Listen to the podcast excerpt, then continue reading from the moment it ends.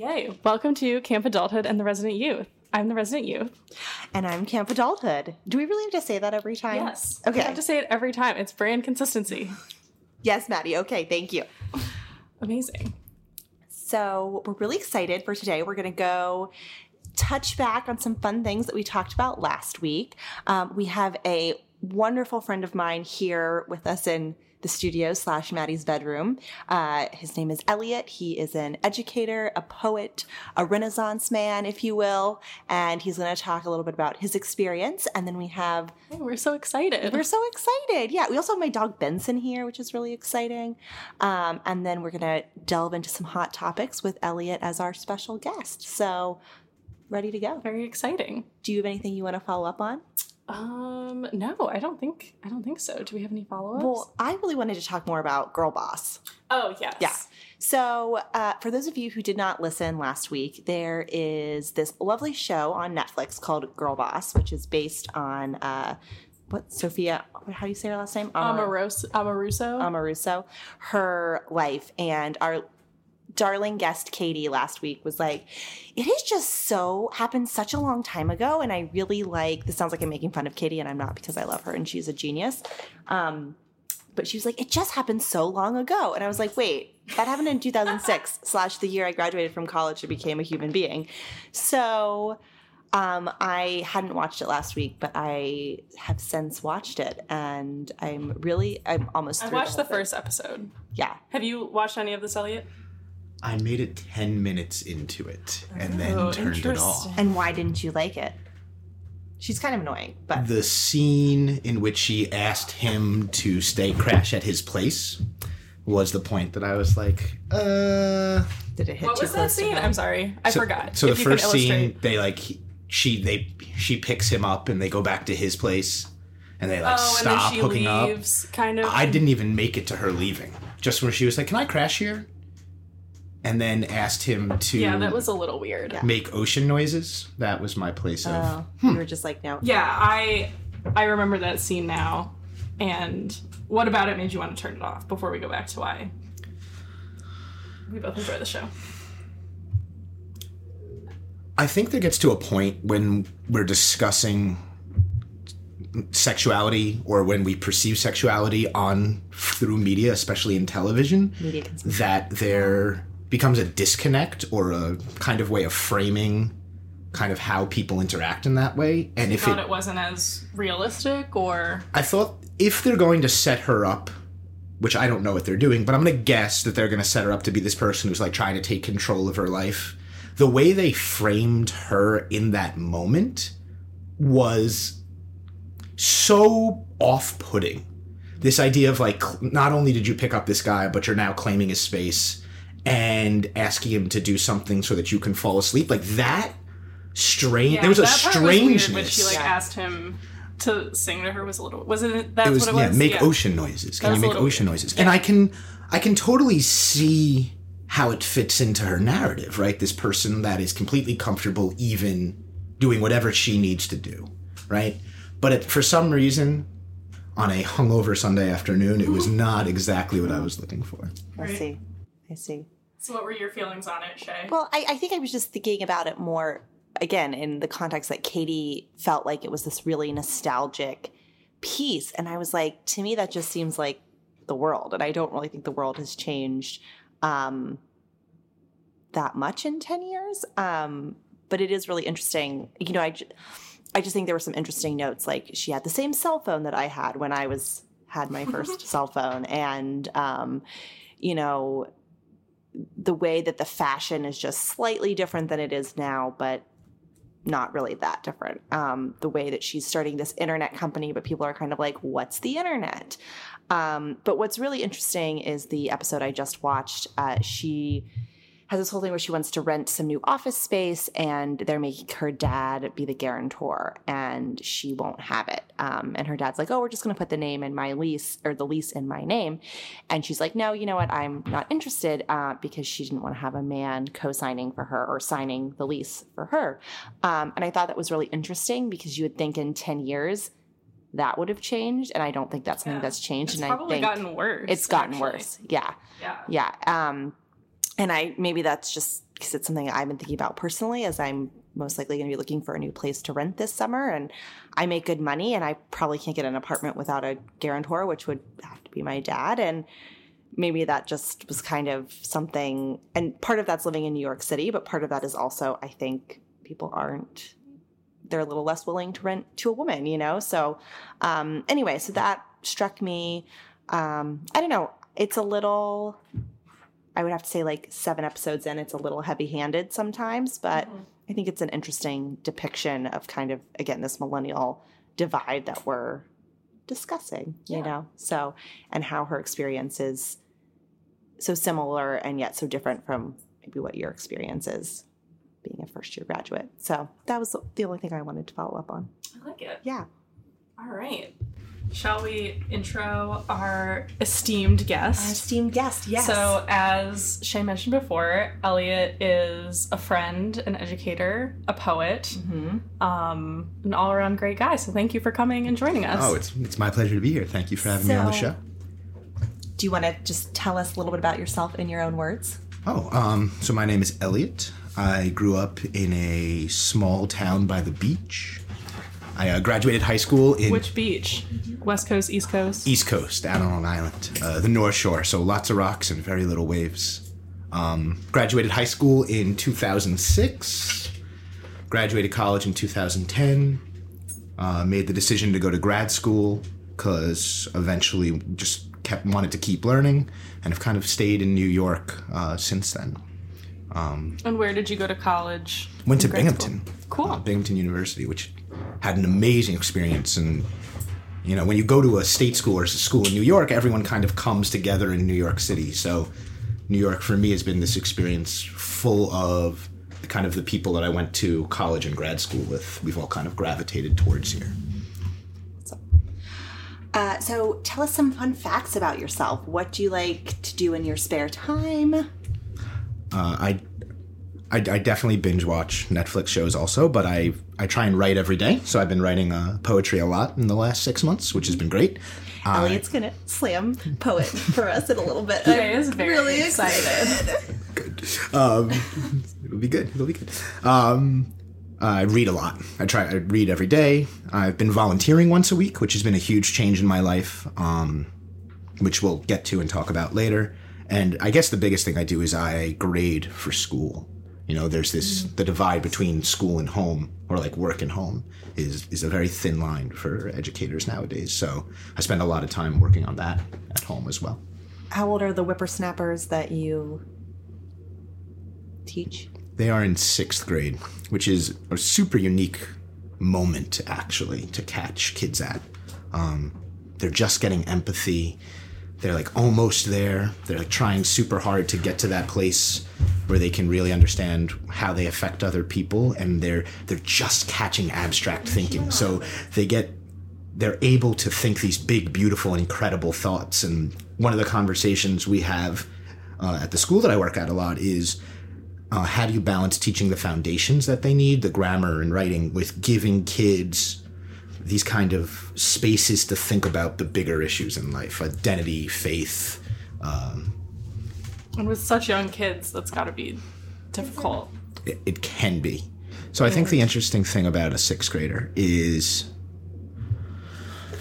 because they're just getting abstract thought, there's a big kind of discussion in education of like, what do you give them? Do you introduce them to small abstract ideas like theme and metaphor and kind of let that build into something else? Or you give them the biggest ideas, moral questions, quandaries about what it means to talk about the heavier things such as race and power and relations between different groups and then let them fill it like fill it in back um, and i have a big belief that you know if you give a sixth grader the question of power right you know i teach the constitution you know why did they write it this way who does it affect who is it benefiting that though they're hard questions for them the work that they do together to understand that is so much better than being like this is the constitution right this kind of more Sure, surface that makes level sense.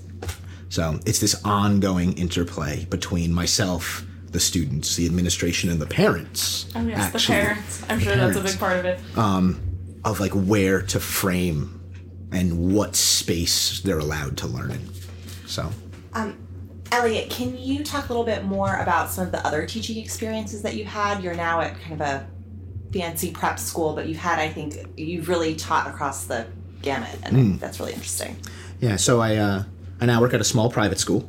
Um, not many kids, you know, a small How small are your classes typically? uh, 11 or 12 kids. Oh wow, that is really small. There's only about 23, 24 in the grade, um, which makes it so you get to know them incredibly well. But my last school, I was the special ed teacher, English teacher at a charter school Okay. um, uptown in Harlem. So, you know, com- the complete opposite demographic. Uh, you know, mostly African American and Latino students. And it was a very, very different space. Um, the school I was at, it was more common. I would say it was 85% management and 15% actual instruction. And this school is, I would say, you know, 60% instruction and 40% And when you say management what what do you mean by that? having the kids do what you need them to do. Like right? just basic like classroom decorum, like that kind of thing. Yep, you know, and I think what made that school so interesting is I was able to work with a similar group of kids my second year there also. So I taught them in fifth grade and then I had them again in sixth grade. And my first year was a struggle. Lots of yelling, lots of anger from my from myself uh, and from the students. But by the second year, they understood who Kind I of had like was. a decorum with them, kind of thing. Yeah, and I uh, I would kind of control my class through humor rather than you know I'd fire at them, they'd fire back at me, and then we'd move on rather than the kind of more traditional system. Were those also middle schoolers, or was that a different? sixth, sixth grade also. But the big difference is, I think eleven or twelve of my kids had been left back at least once, most of them twice. Yeah. Oh, wow, so they were older. So they're like 13, 14 year old sixth graders. So different world. And then before that, I um, I did a a long term sub position at a kind of a fancy school down in Brazil, which is kind of how I became a teacher. I was never planning on being a teacher before that. I was actually looking at uh, doing advertising, and um, Very different. yeah, it was like writing a thesis on comparing um, advertising campaigns and ancient myths to see how you get people to believe things they know not to be true. And I got a phone call. They needed someone to teach an IB class called Language and Literature, which is kind of a class to introduce people to the cultural studies departments that are popping up all over colleges. These, you know, interdisciplinary programs Yeah, totally. And um, they needed someone to come down and kind of help write the curriculum and frame how they're going to teach this class because it had just come out. So I went down and did curriculum work for that. And that's kind of how I've gotten it to education. And do you feel like you're going to stay in education for the rest of your career? Are you a lifer at I this think point? s- I think so. And how did you come to that realization after having all of these experiences? Yeah, You know, there's this interesting question of you know teachers don't make a lot, right? It's a it's an emotional field in which you are put into a child's life for a short amount of time that recycles.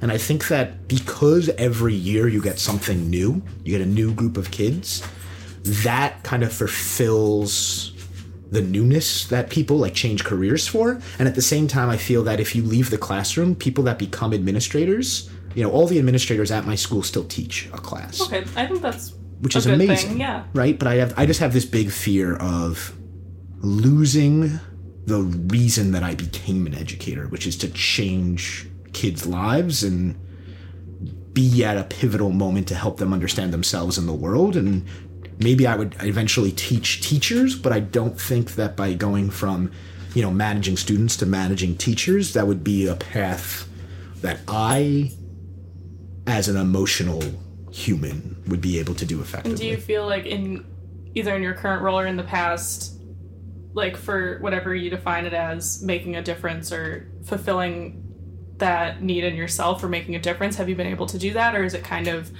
a work in progress and it's always something to strive for, or do you feel like there have been points where you feel like your presence has really made a difference? there are moments that you that you feel like you win um or that like it mattered um there was one girl who i remember from my last school who was having a very difficult time right she just constantly fighting with her parents, constantly fighting with us as teachers. I remember one night we kind of like locked ourselves, me, her mom, and her kind of locked us in the office after school and just just kind of had this this is your life if you go keep going down this path moment. And was her mom part like was she on your team with you? Yeah, That's it was helpful, I feel. Yeah, it was just I just remember this night being like I was crying, mom was crying, and the girl was crying, right? To try and figure out why. Why was it so difficult for her to do what she needed to do, right? You know, why it's so combative. Can you talk about what the issues were that she was struggling with? Yeah, I think um in the abstract at least. Yeah, it was and it was uh, part of it was about a boy, right? Boys are the worst, especially when you're 13. Yes. Um who was also like probably the most difficult kid I've ever taught. Was he like a bad apple? He or would. was he more just like misunderstood? I would say a little of both, but he was one of these kids that really believed that he would not live past 21.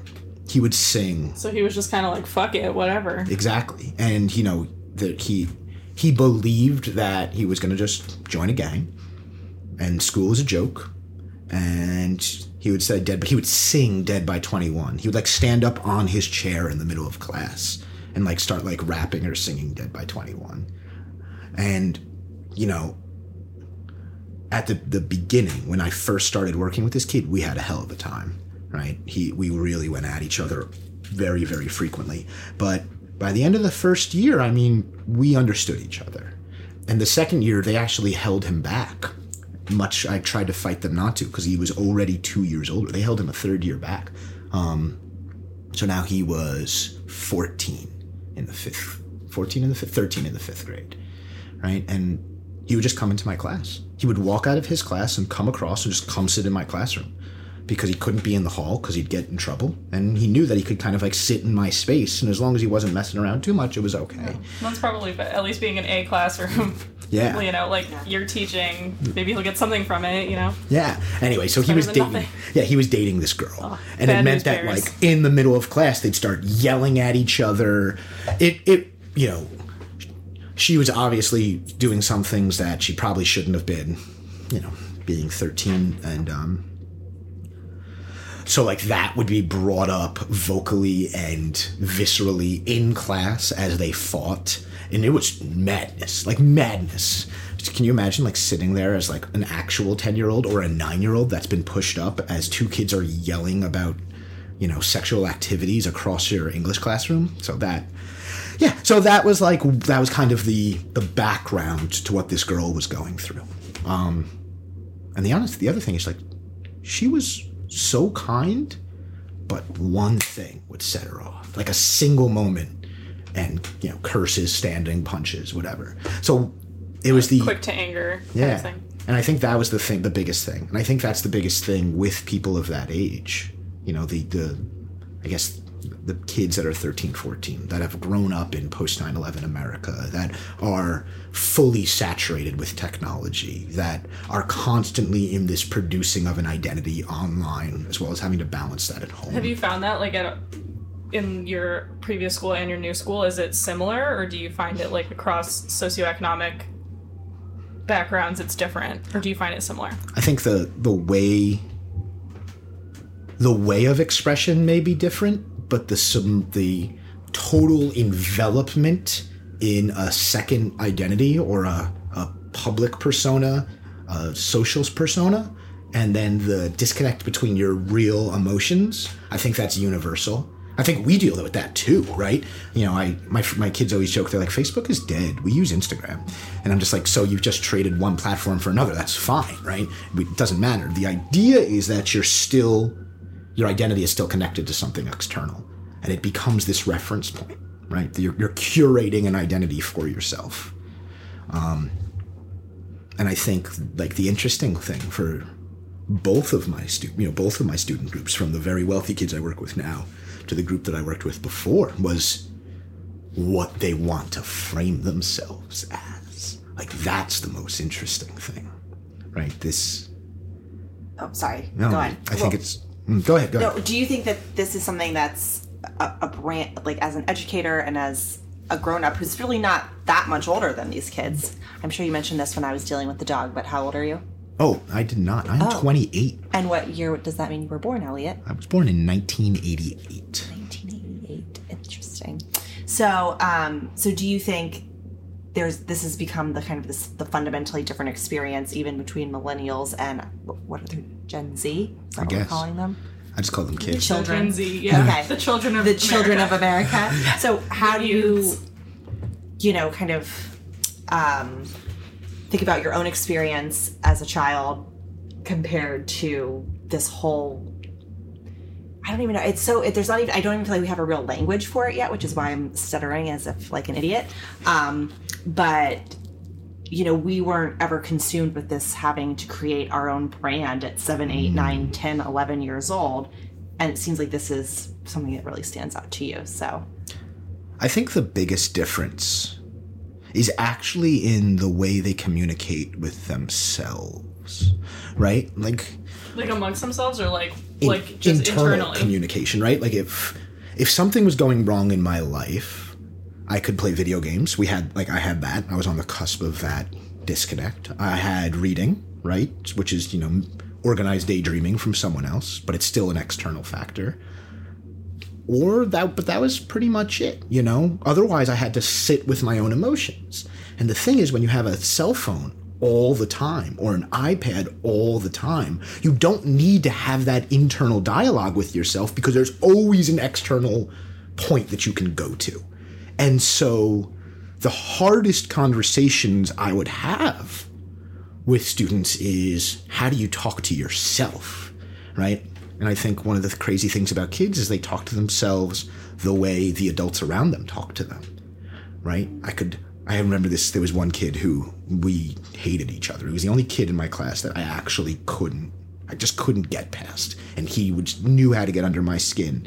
And I remember one day I was talk, I would talk to him about how the anger that he had was a poison. And he would curse me out or whatever. Um, but he was yelling. I watched his dad yelling at him. And it was the same string of curse words that he had flung at me two or three hours beforehand. And then I was looking at their body language and they were standing the same way. And I'm sitting there like, oh my God, oh my God, oh my God. Like, he's just repeating, right? It's this is not this kid's fault. This is not this kid's fault at all. And it's not even his dad's fault. You know, his dad works three jobs. To call his we had to call his dad out of work because he cursed me out. That was the last time I you know, like if he acted up, I wasn't calling his dad out of work anymore, right? That wasn't fair. But it's just this kind of internal communication. How do you talk to yourself? Right? That's I think the biggest difference is we had to learn because we had the space to how to communicate with ourselves while these kids have to learn how to communicate externally much earlier.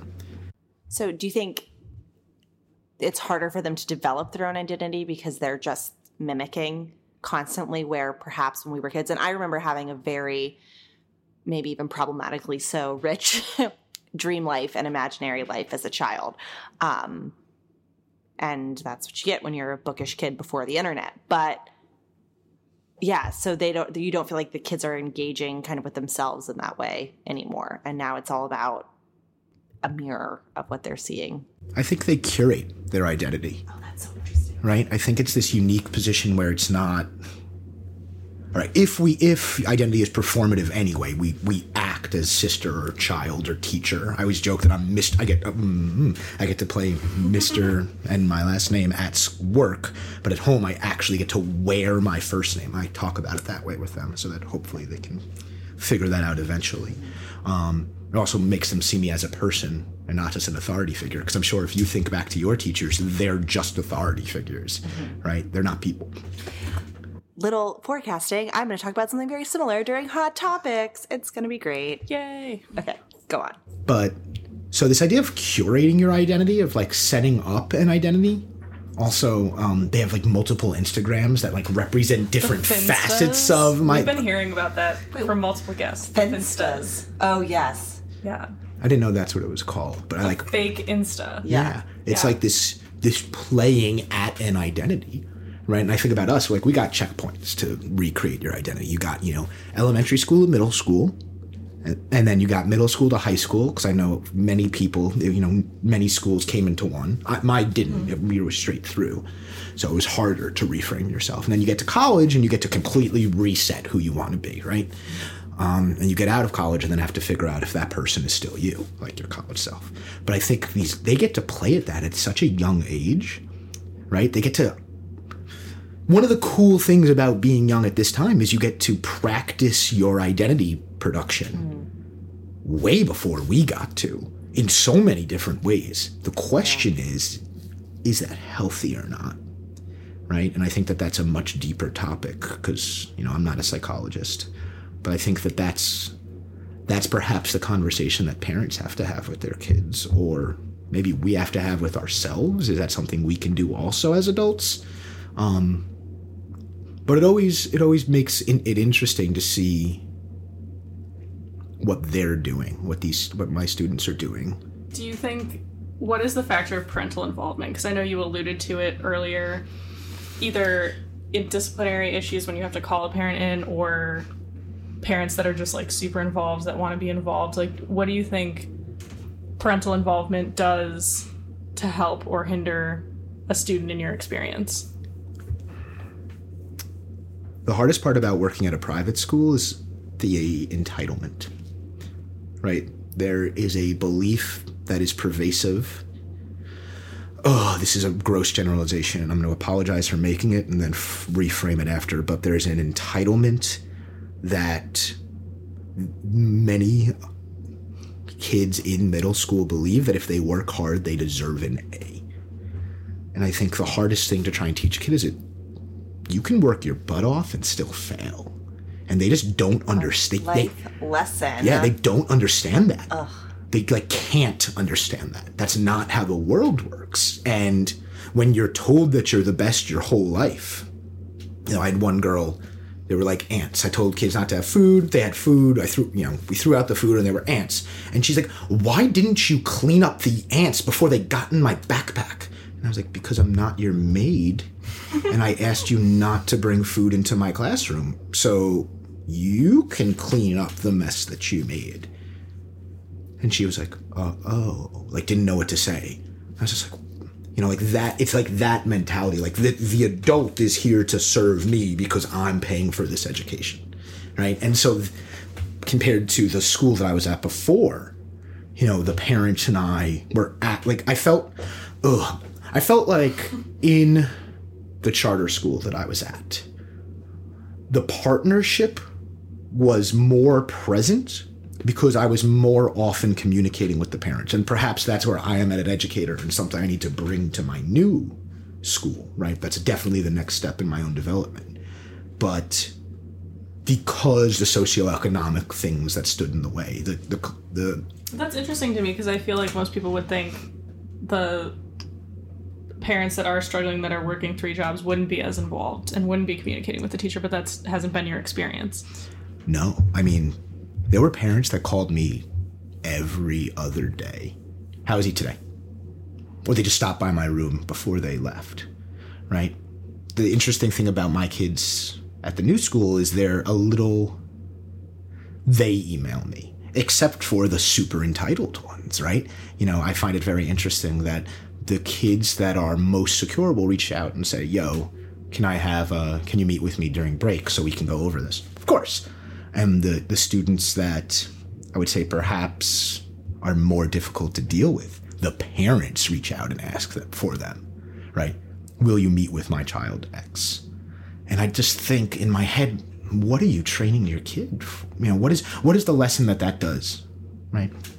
But Yeah. So when you were in high school, I mean, this is a question for all of us, I guess. How involved, or middle school and earlier, how involved were your parents in your education? Because I felt like mine were kind of like, go get A's, and that's how it's going to mm-hmm. be. And I was like, yes, and I did that, and that was pretty much the extent of their involvement. I mean, they were a very big like PTA parents, but in terms of like my actual education, there wasn't a lot of like I'm gonna. I mean, I couldn't. My mom would have never called my math teacher to complain about anything. well, my dad was a shrink. So Fun fact: talk about what it's like to have a dad who's a shrink. Yeah. So, and I'm also dyslexic. So I would just fail spelling tests unless he caught and knew that I had a spelling test, and then he would make me spell the words forwards and backwards, and I'd get hundreds. You know, because I wasn't allowed to go to sleep until I could spell them backwards. Also, um, so it was always you know if I if I fucked up, he'd show up right? But he was also working two jobs. So, you know, up until high school, the, re- the relationship was disciplinary. And that was okay, right? You know, I think that was an important, it was a necessity for me. But my mom is just like a love, she's kind of like a, like the English teacher you may have had in seventh grade who would like, like if you meet with her, she'd be like, "Would you like a cup of tea?" You know, like. So I would she, like to meet your mom. Was she a, Elliot, FYI. what did she? Was she a stay-at-home mom? Did she have? uh, no, she, she worked at an arts center. She did uh, marketing for an arts center. Um, but she was always so kind, and so I could be like, I finished my homework whether I had or not, and she'd be like, Oh, that's great. Um, Oh, which is which, cute. yeah, it was this cute. is Elliot's mom. yeah, you know, the the good cop, bad cop parenting. Um, and my dad always said, he's like, I hate being bad cop. I hate that I have to be bad cop, right? So that's like their fun interplay as adults, right? That identity of I have to now perform bad cop. Um, but like once high school hit, then the communication was more, it was more social than ever academic. You know, You fired. removing my glass. Removing my glass. do it. What about you? Um, I don't know. I mean, my parent like they they would definitely like communicate with teachers. Like they would go to like the conferences and stuff like that. I think they were definitely more involved on the day to day with my brother, just because he struggled a little bit more in school. Like he needed more help, and I was always more independent. But if they were always around, like I don't think they were helicopter parents, but they definitely like kept a finger on the pulse. Like I don't think they ever like maybe when I was too young to do it. Like I think elementary school it's different because it like elementary school kids are not. I feel like even middle school it's a little cuspy because some kids are mature enough to be like mm-hmm. I need help, and then some kids need a parent to do it for them. So I think that's a difference. But I never felt like it was too overbearing. But like if I did something wrong in school, like they would know about it and say something.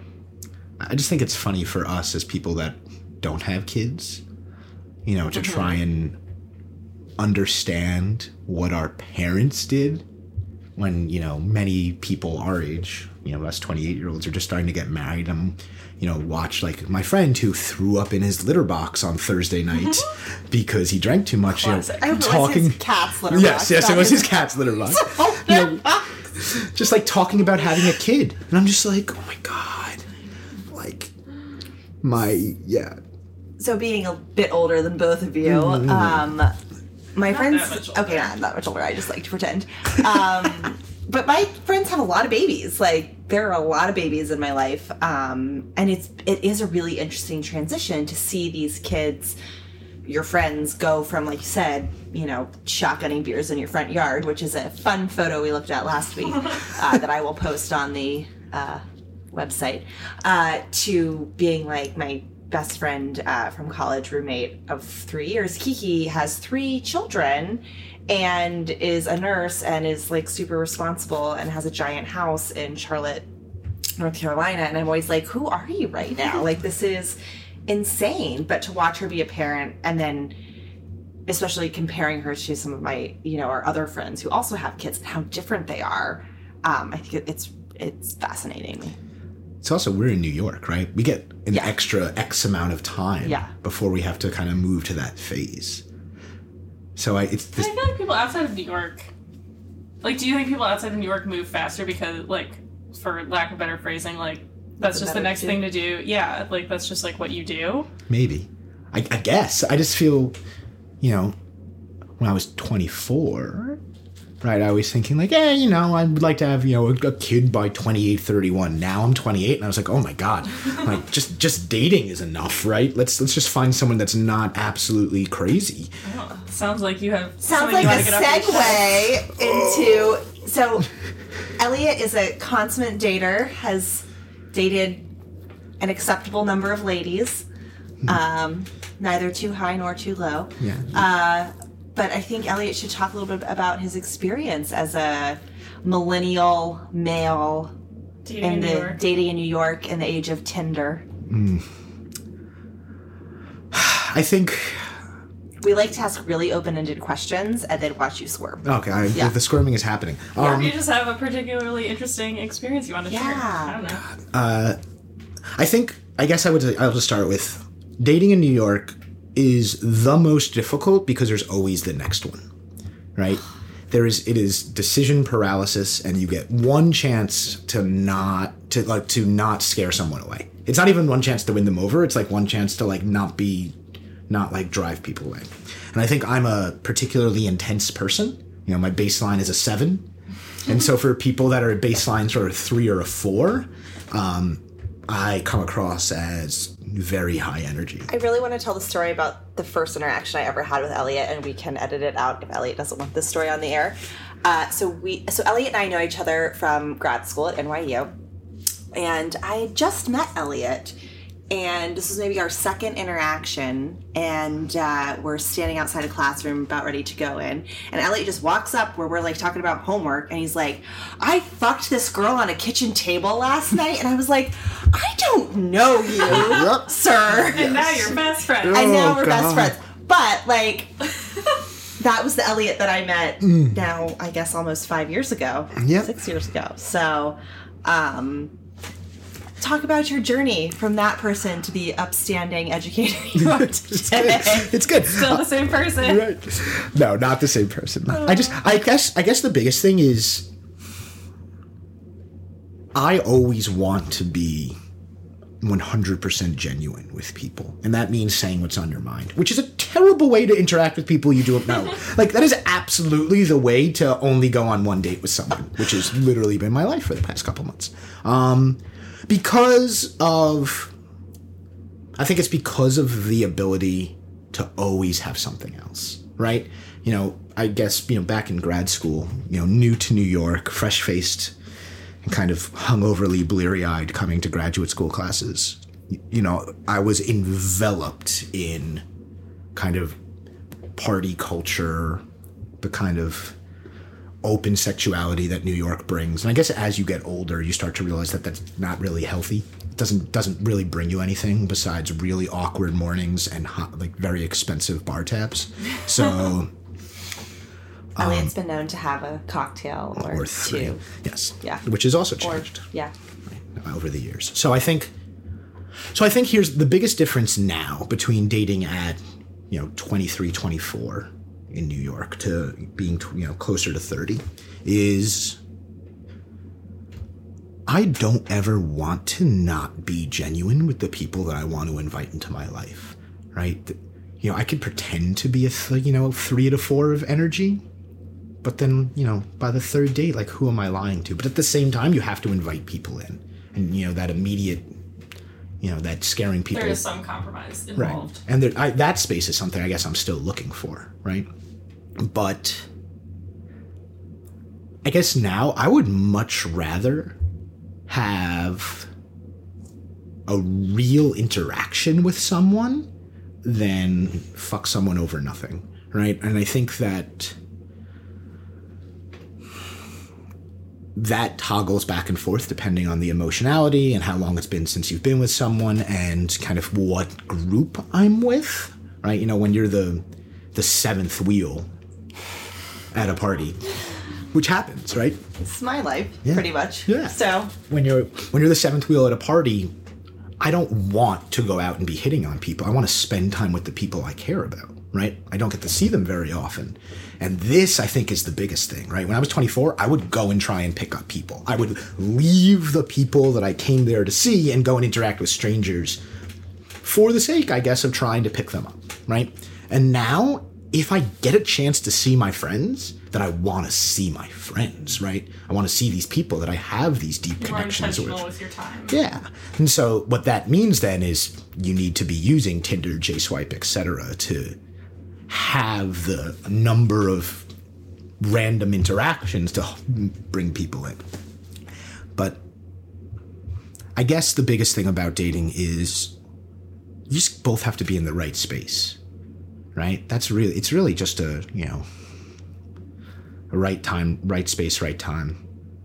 because I know so many dates that have gone really well, but people are either coming out of relationships or et cetera, et cetera. And I've had dates that went really poorly, but people were in the right space, and then we've continued dating for a while. So I just have no. I have Which one is worse? Yeah, I, I, have don't know. no idea. I just have no idea. So I guess What was the, if you don't mind us asking this, what was the last date you went on and how did it go? Uh, I went on one earlier this week with this very, very cool person. Um, and I think I just scared her off. You know, I get I got super passionate talking about education, and I like watched her go from being open to like and f- leaning forward on the table, like leaning forward and listening to like closing herself off, and I guess for me, that's a recognition of I talk too much and don't ask enough questions and, you know, kind of project my own identity over a person's rather than invite them in. Right. And so I guess that's the biggest part of dating in New York is, you know, you're inviting someone into your life. And I have an amazing roommate who always says, like, the way you date well is you convince someone that you have an amazing life and they should come join you on it rather than say trying to prove it. Right? You're not proving anything. You're offering an invitation. That's very wise. Is quite wise. Yeah. which is why he's not single. Right. So I mean, you never know. Um, what's do you have any like New York dating horror stories, like nights you want to forget Oh my god, that you also want to share to all of our listeners? all of our six listeners.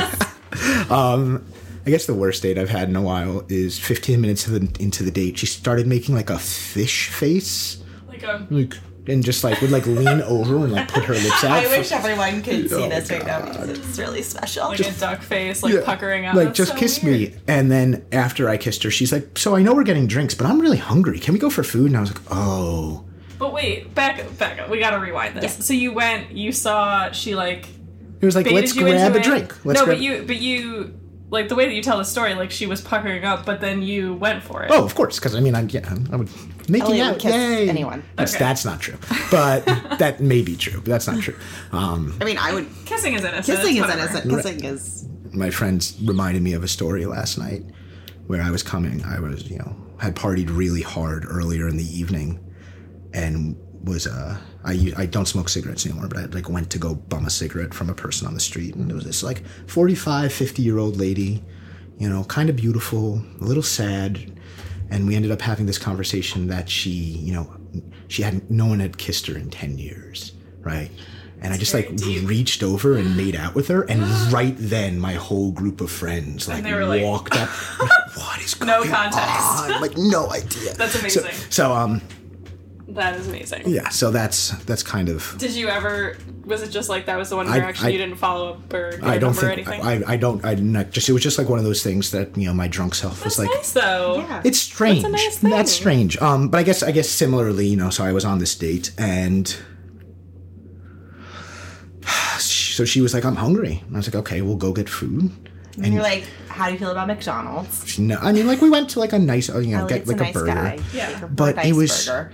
She basically was like, "You're not ready to commit with me, so we're not going any further." Why is anyone talking about committing on the was just first like, date? This It was is just why a I very- can't. This is it why was- I'm a It's aggressive. spinster. it was a very it was just a very strange interaction in which the projections of what you're supposed to do on a date were kind of just undercut for this like superficial either you're going to commit like we're, we're either doing this or not and i just mis misread the stop signs along the way.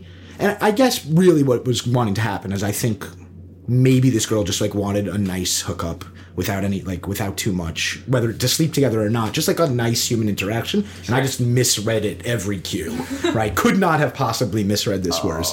So it was like very awkward. She like yelled at me at the end of the date. She's like you're not going to get me an That's uber. you're not going to get me an uber home. And i was like No. i've paid for the drinks and the food. Like your only responsibility is to like get here and get home. And she did not like that. I'm I've so- like never had a guy pay for my Uber. Maybe I once. had one time. I mean, if I like, if it's a one night stand and you're leaving, the guy should pay for your Uber.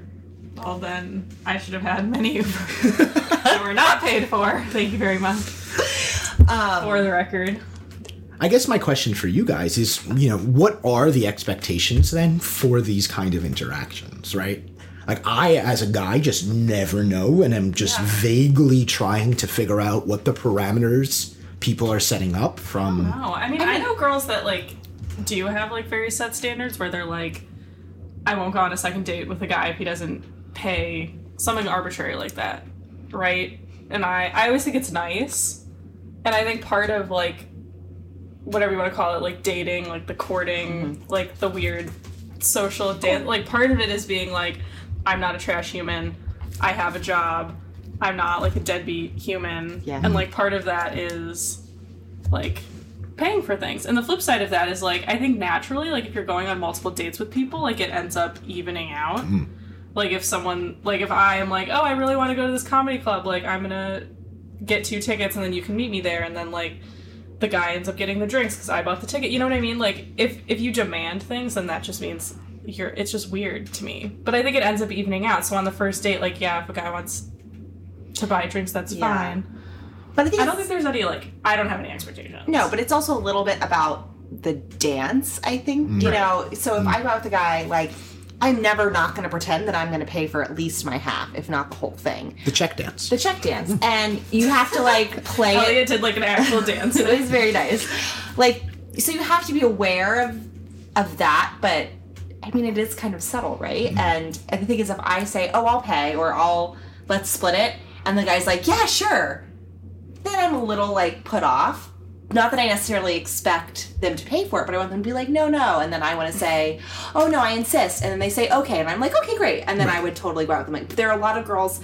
I mean, you have to understand, Elliot, that Maddie and I are probably the two most like reasonable daters. I've We're been- pretty chill. We're pretty chill. But yeah, So- I think there are a lot of girls like the one you went out with that Yeah. are like have the expectation I just of paying. I just wish I knew. I guess this is why I'd much rather would be introduced to someone through a friend, Yes. is because you And- have a reference Yeah.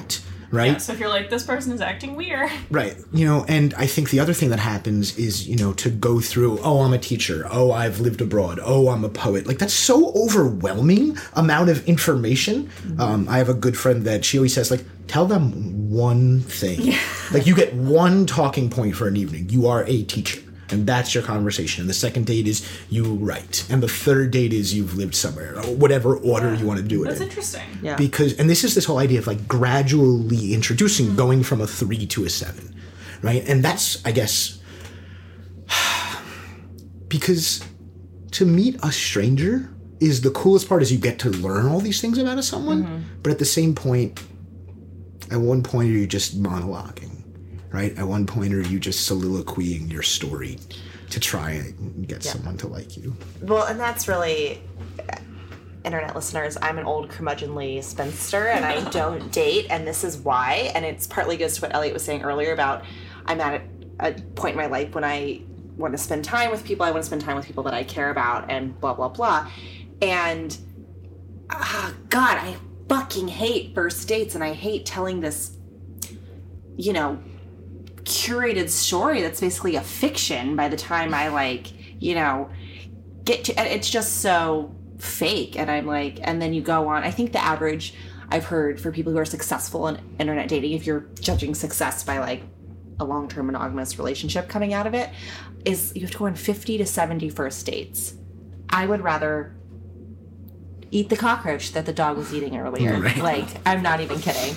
Um and that and I'm a person who likes meeting new people. Like mm. I I don't know, but I think it's also what you're saying is kind of sad because, you know, Elliot, I've known you for many years now, and like one of the things that's really special and charming about you is that you are the super passionate person. So I feel bad kind of for those girls who are like, ugh, I don't want to, I don't want to. But then it's also like if they do that on a first date, wouldn't you rather that happen on a first date than like a sixth date? yes, mm. oh yeah I would assume. I always think, you know, the fact, you know, I've had multiple long term relationships. And the fact that we didn't work is just the fact, I think it, I'm saying the fact very often, but it's just that I've saved myself from divorces, right? You know, to be in a three year relationship and have it end is really saying we could have gotten married, but the problems that we had would have eventually ruined us. So I'm glad mm-hmm. my dad always tells me he's good about this because he didn't get married until much much later 37 he says the best person the best thing a person can do for you is give you your time right the best thing you can do for yourself is know when to how and when to use your time. So if a person's giving you red flags, you don't need to spend time with them. Yeah. You know, if a person isn't treating you right, you don't need to be with them. You know, if if there's things that you don't think you can fix, then get out. Right? He tells a, he tells a famous story of uh he was picking a girl up from a date, he rode the elevator up, he knocked on the door, the mom let him in, and the girl is yelling at her mother, like screaming at her mother from the other room. And the mother's super embarrassed, and the very beautiful girl, and she gets ready, and they get to the elevator, and he's sitting in the elevator, and they're going down, and he's like, if she talks to her mom like that, how is she gonna talk to me? And he gets out, and he goes like this, like puts his hand out and says, I'm sorry, I'm not gonna, I'm not gonna go out with you. And she goes, What?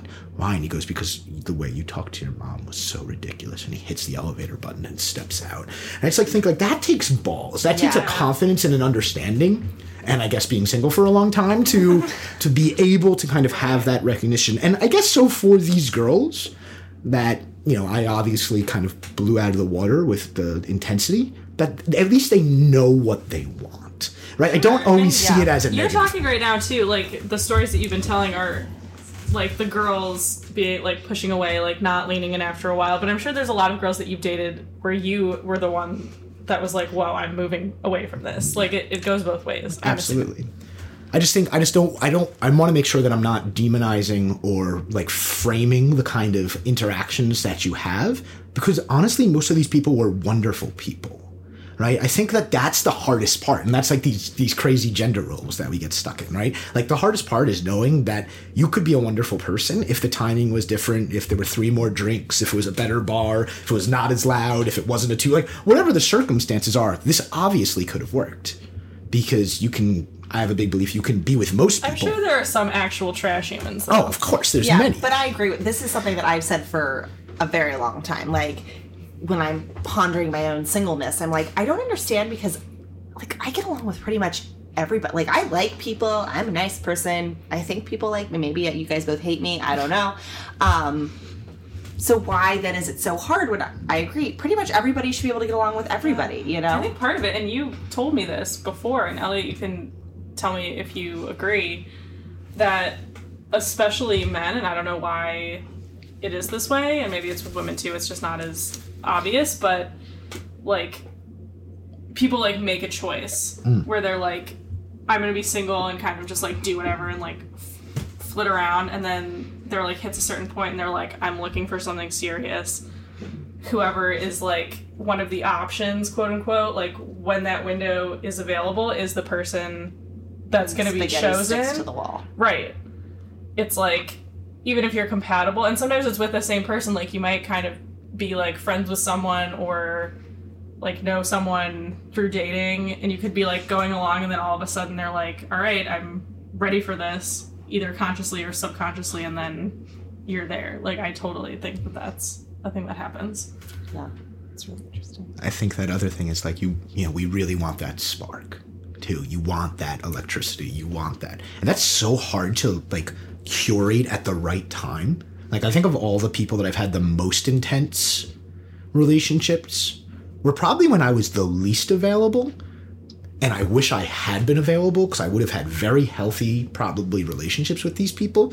But I wasn't in a headspace where I was willing to commit or was, you know, had had things in the way that kept me from being in really healthy, awesome relationships because I was an idiot, right? Like that. The Men are idiots. oh, I mean, Takeaway. Yes, all of us. I think, uh, just to be stereotypical and awful, I think men are stupid because we ignore what's right in front of us, and women can be crazy because they make connections where there may or may Oh not God. be there. Elliot, you said this to me. I actually wrote it down many, many years ago to Allison and I, and I was just like, Elliot knows the secret to the universe. That's- um, and I have I'm looking it up because you said it, however you said it that day. I was just like, oh my god, amazing. I'm gonna see if I. I think that's so true. Like my friends, especially ones in relationships, like they can know something is wrong. They're just like la la la la la la la la. la. Like um, this, we'll get you over think this. 2013. 2013. Yeah, women are crazy because they see connections where there are one, and men are idiots because they don't see the connections that are there. Oh, that is Elliot's I do you like that. genius. Now, That's of course. Sorry that I creepily wrote down what you said No, in no, no, 2013 please, when we really didn't know each other that well. No, that's great. no, um, it's true. And I think, I mean, you can tell me if you're experiencing. I feel like guys, it's kind of like, like you see them and they're kind of in these not serious relationships. They're just kind of like bopping around. Then all of a sudden they're like, I'm engaged. Yeah, yeah. Like that's a phenomenon I've seen a lot, and it's very like jarring. Yeah. I guess my question is, what is that switch, right? I went from, you know, kind of sleeping around, and I actually left New York. When I came back to New York, I was very, very ready for a relationship.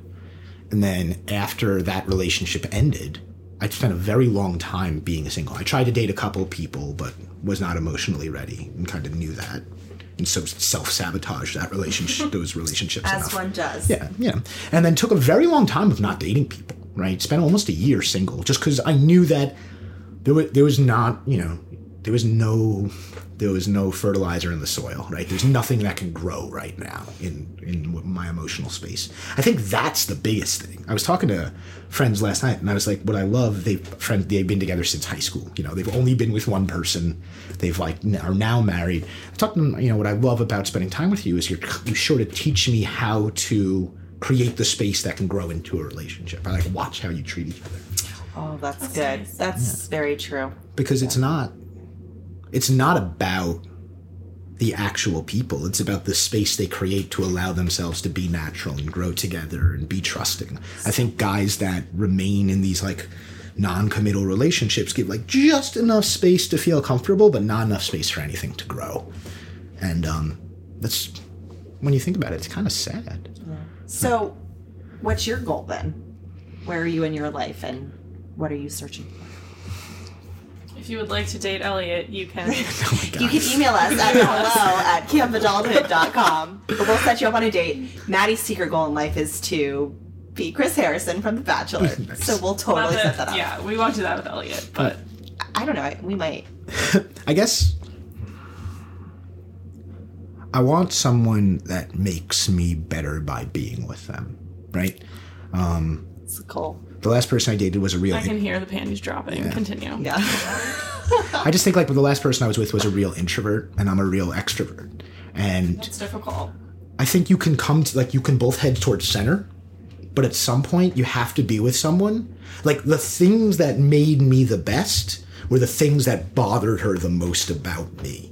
And that kind of value breakdown can't be like you can't get past there. You know, I think I would have stayed with this person. We would have eventually gotten married and had kids, but she was smart enough to know that it wouldn't work in the future. And it took me a very, very long time, like a like a ghost honing its like bloodstain to figure that out, you know?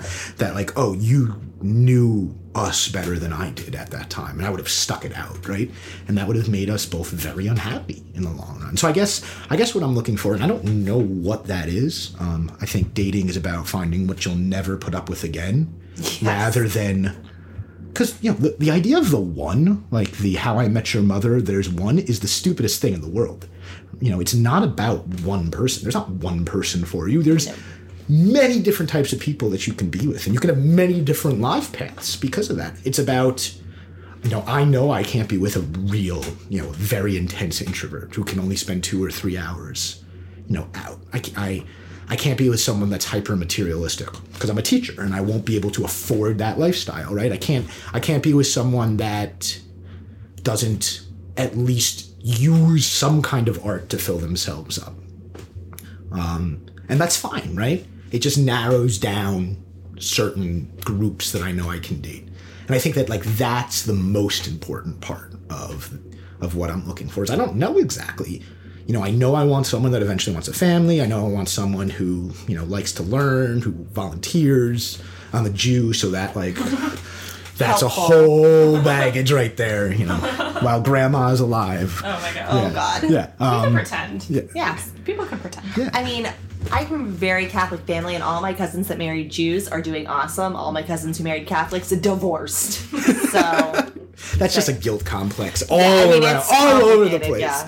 Um, so I guess that's what it is, right? You know, it's not about the one. It's about whatever coming together and balance you can bring.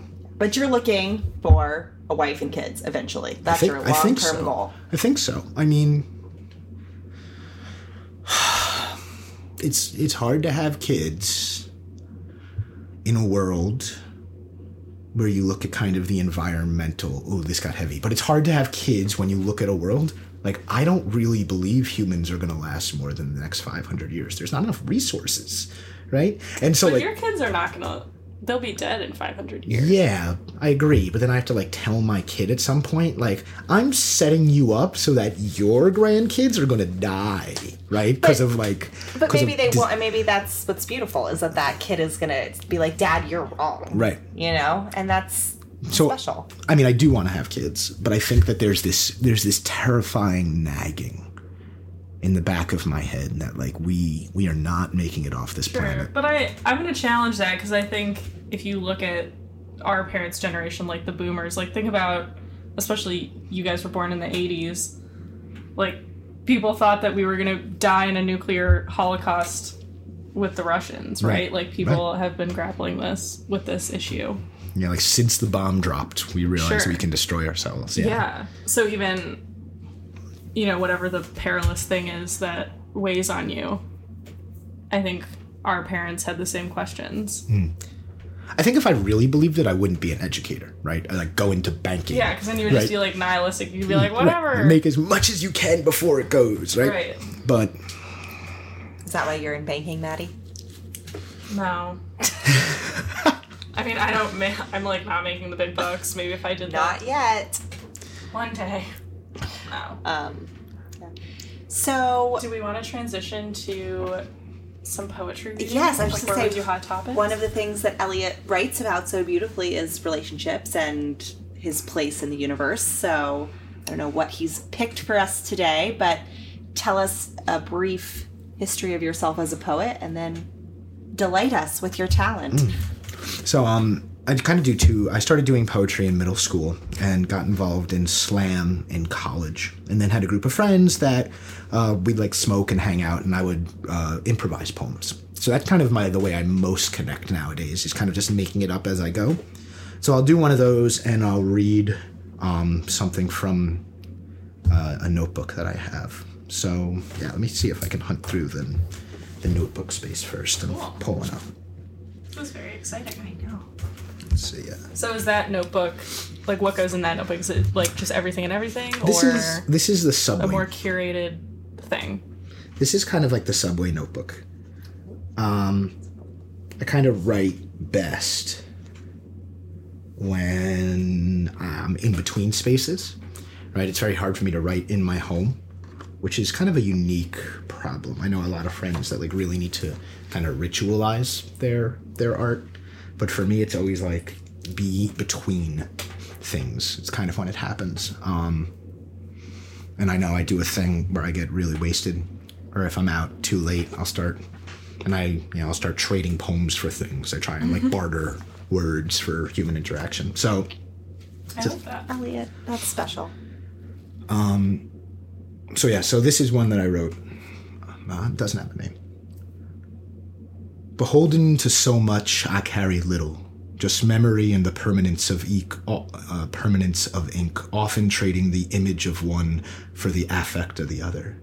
It's like a shifting sand, a water cycle, a balance and a weighing of scales that has kept these words safe and whole in the seed house of my gullet. And always, always, with the first whispers of spring, I am duty bound to plant and plant and plant. Yay! I liked that. I, that was really good. I would like you to read one more, please. beautiful. All right. Um, I'll. Uh, Shay is very pushy with art. I'm really uh, pushy it's good, with it's the good, it's good. artists. Uh, I'm gonna do. Uh, I'll do an improv one. I'll make it up for you guys. This is really special. I wanted Elliot to do this for years. This city is a broken thing that swings between red lights and green lights, subway slings in the full belly of the Lower East Side. It tips itself in whiskey glass and rings itself round the heads of those wandering northward and southward, carrying them across islands to make their way home. We live in canyons with the many-eyed windows all staring down at us, knowing nothing what happens inside the small boxes stacked on top of each other that we often call home. These tombstone caskets stacked and stacked and stacked, and sometimes the city resurrects itself, reminds me that it's not a dead empty space that the shadow filled eyes can actually see, and in those moments, the quiet nod of a stranger looking at a homeless man and actually seeing him, if not able to give any money, then just to recognize blood inside skin, then perhaps this place is more than just the belly of the beast, the stranded empire of those that want too much and drink too much and spend too little time in communication with themselves. The subways rock us back and forth, headphones plugged in, plugged in, plugged into something, but this city sings quietly, like shadows in the early mornings of 4 a.m. drunken revelries when you head home trying to remember what got you there. There is a secret to this space that it sutures itself open and holy when the dawns come easy, when the friend's laughter gathers in your gullet and the ink sings. That was wonderful. That, was fully improvised. That was That's improvised. incredible. Yeah. I use the I try and like start with the hook, like the city is a broken thing as like a place to start. But the rest of it, yeah, that's for you guys. That's Thanks, Elliot. That was amazing. That is really great. What a talent. What a talent. Oh, It's really All right. special. Shall right. we transition into Um, hot topics? So I we do so. a segment that we kind of lazily called on the first episode hot topics and it's kind of stuck and we haven't rebranded but it's I'll basically to do that soon. shay and i just kind of think throughout the week of topics things in the media things that we've read and watched and whatever and we kind of present them pose a question and then we all chat about it so would you like to do the first one shay Um, or would you like me to start I mean, I I have a good one. I can start. go for it All right. So I was reading a really interesting article uh, today in the New York Times called "You Letter U." Uh, can't talk to your you are professor like this. Um, it's by a woman named Molly Worthen, um, and basically the article talks about how um, people or students in this day and age talk so informally to their professors and how it's a real problem and how kind of why people are kind of rebelling against that and wanting to kind of go back to more um, old fashioned etiquette. Uh, so I thought it was really interesting. Um, the question that was kind of brought up by uh, Ms. Worthen was uh, Is this just another case of scapegoating millennials for changes in broader culture, or is this an actual problem? Um, and she kind of goes back and forth. I don't didn't really feel like she came to a definite conclusion, but one thing that she said that I never thought about when you know using a professional title. My dog is currently eating cockroaches under Maddie's bed, so it's problematic. Uh, Um, I don't know, uh, but is that by using these titles like doctor or professor or whatever, it in uh, and these are her words ensures respect for all university professionals, uh, regardless of age, race, or gender, and it's uh, really a tool to protect uh, disempowered minorities, which I thought was really fascinating. Um, but my real takeaway was because I find this a lot. I do hiring of our interns at our office, and um, it's really easy. I mean, these kids, and especially because we work in a creative space, are never prepared for these interviews, and they always do say something that my boss is like, "Are you fucking kidding me?" That this person just came in and like didn't have a high energy or wasn't prepared or you know acted really familiar or asked me something that wasn't appropriate. Um, but she says yes students who call faculty by their first names and send slangy messages are not seeking a more casual rapport. They just don't know they should do otherwise. No one has bothered to explain to them.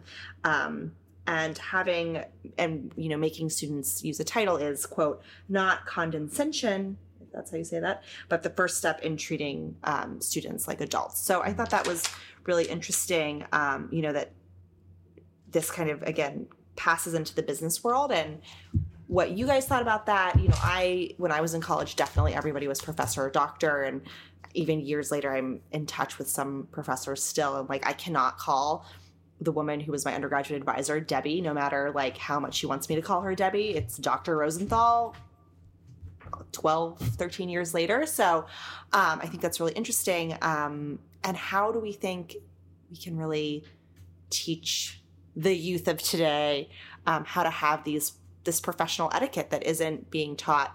And I do think one thing that's interesting for Elliot and I, because we did come through creative writing programs at different stages in our careers, you do use a lot of first names with your professors because they're trying to foster a creative community. But outside of that, you really shouldn't be using those um, informal titles. So discuss while I save the dog.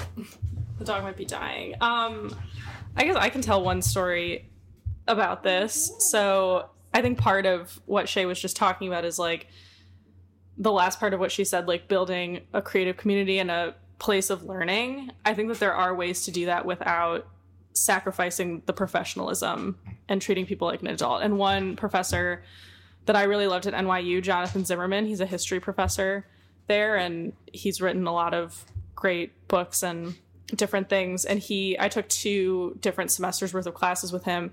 And at the first day like the first day of the semester when students would come in and these were big they were like 60 to 80 people they weren't small classes he would as people were like sitting down and like getting their books out he would come up to everyone and like look you in the eye and shake your hand and say hi i'm professor zimmerman thank you for taking my class.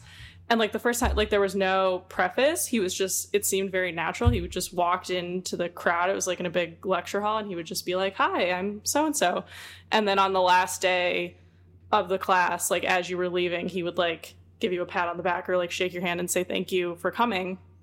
And like throughout the class he did a lot of other things to kind of foster a f- familial kind of environment. And I think just simple things like that, like making eye contact with people, it seems so simple, but if you're an authority figure, it does go a long way. But I mean, he was always Professor Zimmerman. Like, he never, I never called him Jonathan or anything like that, but I felt very comfortable speaking up in class and um, going to his office hours and having discussions with people that I didn't know in the class. And I think it's little things like that where you can kind of have the, le- the level of, I'm an authority figure. I know what I'm talking about. I demand respect, but also meeting people face to face on a human level by shaking their hand, looking them in the eye, hearing what they have to say, and responding to it. So that's kind of my takeaway from that. I mean, it makes me think, you know, at the charter school, you were trained to stand in the hallway and the kids line up and you shake, look them in the eye and shake every one of their hands. At the end of the year, you teach them how to write a resume. You know, there's like practice interviews, but that's in a very different socioeconomic world, right? And my students my students at my private school are remarkably polite. I brought my parents to a, a, fundraising event, and the kids were there, and they every single one of them walked up, shook my parents' hand, looked him in the eye. One of them like had a good conversation with my mom. I was like, "You're amazing, thank you." Um, and so I think that this idea of the fact that they've made it that far to college and not had that is a little weird it kind of talks about the lack of what we a certain type of education that we've put on parents, but really may not be their only like just their responsibility. Um, why don't we have a basic logic class? Why don't we have a life skills class? Many places do, but not everywhere. But I also think this, um, you know, we talk a lot about this horrible kind of nastiness that's put towards millennials, and I think Ms. Worthen made a really good point by saying, you know, no one is teaching these kids, whether they're lower socioeconomic or higher socioeconomic or somewhere in the middle, no one is teaching them. So, and then they get to college or to their first professional job and they fuck up. And instead of the professor or the boss being like, hey, so just FYI, it's not a big deal, but please proofread your email, especially, you know, or whatever. Um, so and why don't we foster too, that? I yeah. wonder too, like you were talking about like people that come into your office, it's like when you're interviewing for jobs, no one gets an email that says this is what you did wrong, like this is why you didn't get the job. Well, and the you problem, know what I mean, and no one stops yeah. an interview to be like, "I'm not hiring you, but this is the reason why because you did X, Y, and Z." Yeah, and the problem is for me anyway, the kids that ask for feedback, which we aren't hiring them because they're creatively not right for our company. But they're very smart kids. They're doing great work, but they are not right for us. And the kids that come and interview that are smart and are doing really excellent work, um, but we don't hire because they interview poorly, they're not the ones that ask for feedback because they don't know that that's a thing you can do. Yeah. yeah. So I think that that's right. really interesting. And one thing not to be like I'm so great, but that I try to do when we're working with these college kids is, you know, be like, hey, this is how you do this. Um, but anyway, I just I felt like I came out of college knowing that, Yeah, but apparently it's not something that's taught anymore. Well, I just I think one one final point on this. Um, one of the things that I realized uh, when I was working kind of in the hood was that all respect is earned, right? My students would not give me respect until they saw that I respected them, rather than kind of in my new school where respect was automatically given because I was an adult, right? And I I kind of liked the other way. I liked having to earn it. Many many of the teachers found it very disrespectful, but they never earned it. They didn't they didn't work towards treating the students in a way that would. And this is not everyone. This is one of those like generalizations, but some people had trouble had trouble earning the respect of their students because they expected it. And this is an interesting question, right? Do you, because you're older, do you get respect because you're older, as traditionally? Or in our modern day, is it always still earned? So she talks about this in the article, or it was actually in the comments. I never read comments, but I did because I wanted to be well prepared. Um, and some obvious college kid had been like, well, you know, the professor has to earn my respect and da da da da da. Um, and someone responded like, yeah, they have, they've spent 15 years in college to get a PhD. They have your respect. Like they've earned it. Um, and I, think thought that was interesting. I think that goes along with what Elliot was saying. That like that is a form of respect. yes. Is like the time that you put into Yeah. your profession and your craft and things like that. But it sounds like what Professor Zimmerman did is a very easy way to earn respect and trust and takes is no skin off his back, but that's very, you know, savvy, I think, Yeah. educator. And I think some people confuse, not confuse, but I think people have different definitions of the word respect. Like, what you're describing is, I think, like a higher level of respect where it's like, we've been kind of through something together, you and me, on like a personal level, and I see you as another human being. I respect what you have to say. Like, that's what it is. But I think some people hear the word respect and they're like, well, I'm not gonna like punch you in the face when I first meet you. Like I'm gonna treat everyone with a level of like polite decorum. And for some people that is respect and they're like, well, everyone deserves to be not treated like a trash bag in public, you know what I mean? And then other people hear the word respect and they're like, it's a little bit of a higher threshold. So I think it's hard even to talk about it because people have different definitions of what it is. Right. I definitely think about some students I had that would fight because, you know, he disrespected me. Right. I was like, he gave you a side eye look. Like, right. And I think it, this becomes such an interesting conversation that I don't think I have the cultural literacy to talk about at the level that I would like to. But the way respect operates in different communities, right? The way it operates in a classroom, the way it operates in a family structure, the way it operates in a workplace, and depending on the workplaces, it becomes a it becomes a very complex social interaction that has kind of prearranged or predetermined definitions. That like think about it if you're someone coming from a different culture or someone who you know maybe english is not your first language or you've you know moved from new york to someplace out west like the realignment of yourself with the kind of what respect is that social context can be confusing dangerous and something you have to pick up very very quickly and i think that's what this story is saying is that these college kids aren't picking it up fast enough Yeah. And she goes also on to talk about how by not having this kind of etiquette, um, it reinforces the idea that your professors work for you. And this is kind of goes back to what you were talking about with your students who feel like, well, they work really hard and they don't get a good grade, and therefore they're upset with you because you didn't basically, and this is what she talks about, hold up your end of the bargain. And just by using um, this very simple thing of using these titles that are somewhat antiquated, um, you kind of start out, you take away that business transaction. Um, Elliot, thank you so, so much for coming on today. Um, this is Camp Adulthood. Again, we want to hear your stories of uh, millennial life. Hello at campadulthood.com. Uh, you can tweet, Instagram, or Facebook us at at camp underscore adulthood on both of those platforms. Yes, excellent. Um, and we look forward to next time. Yay! Yay!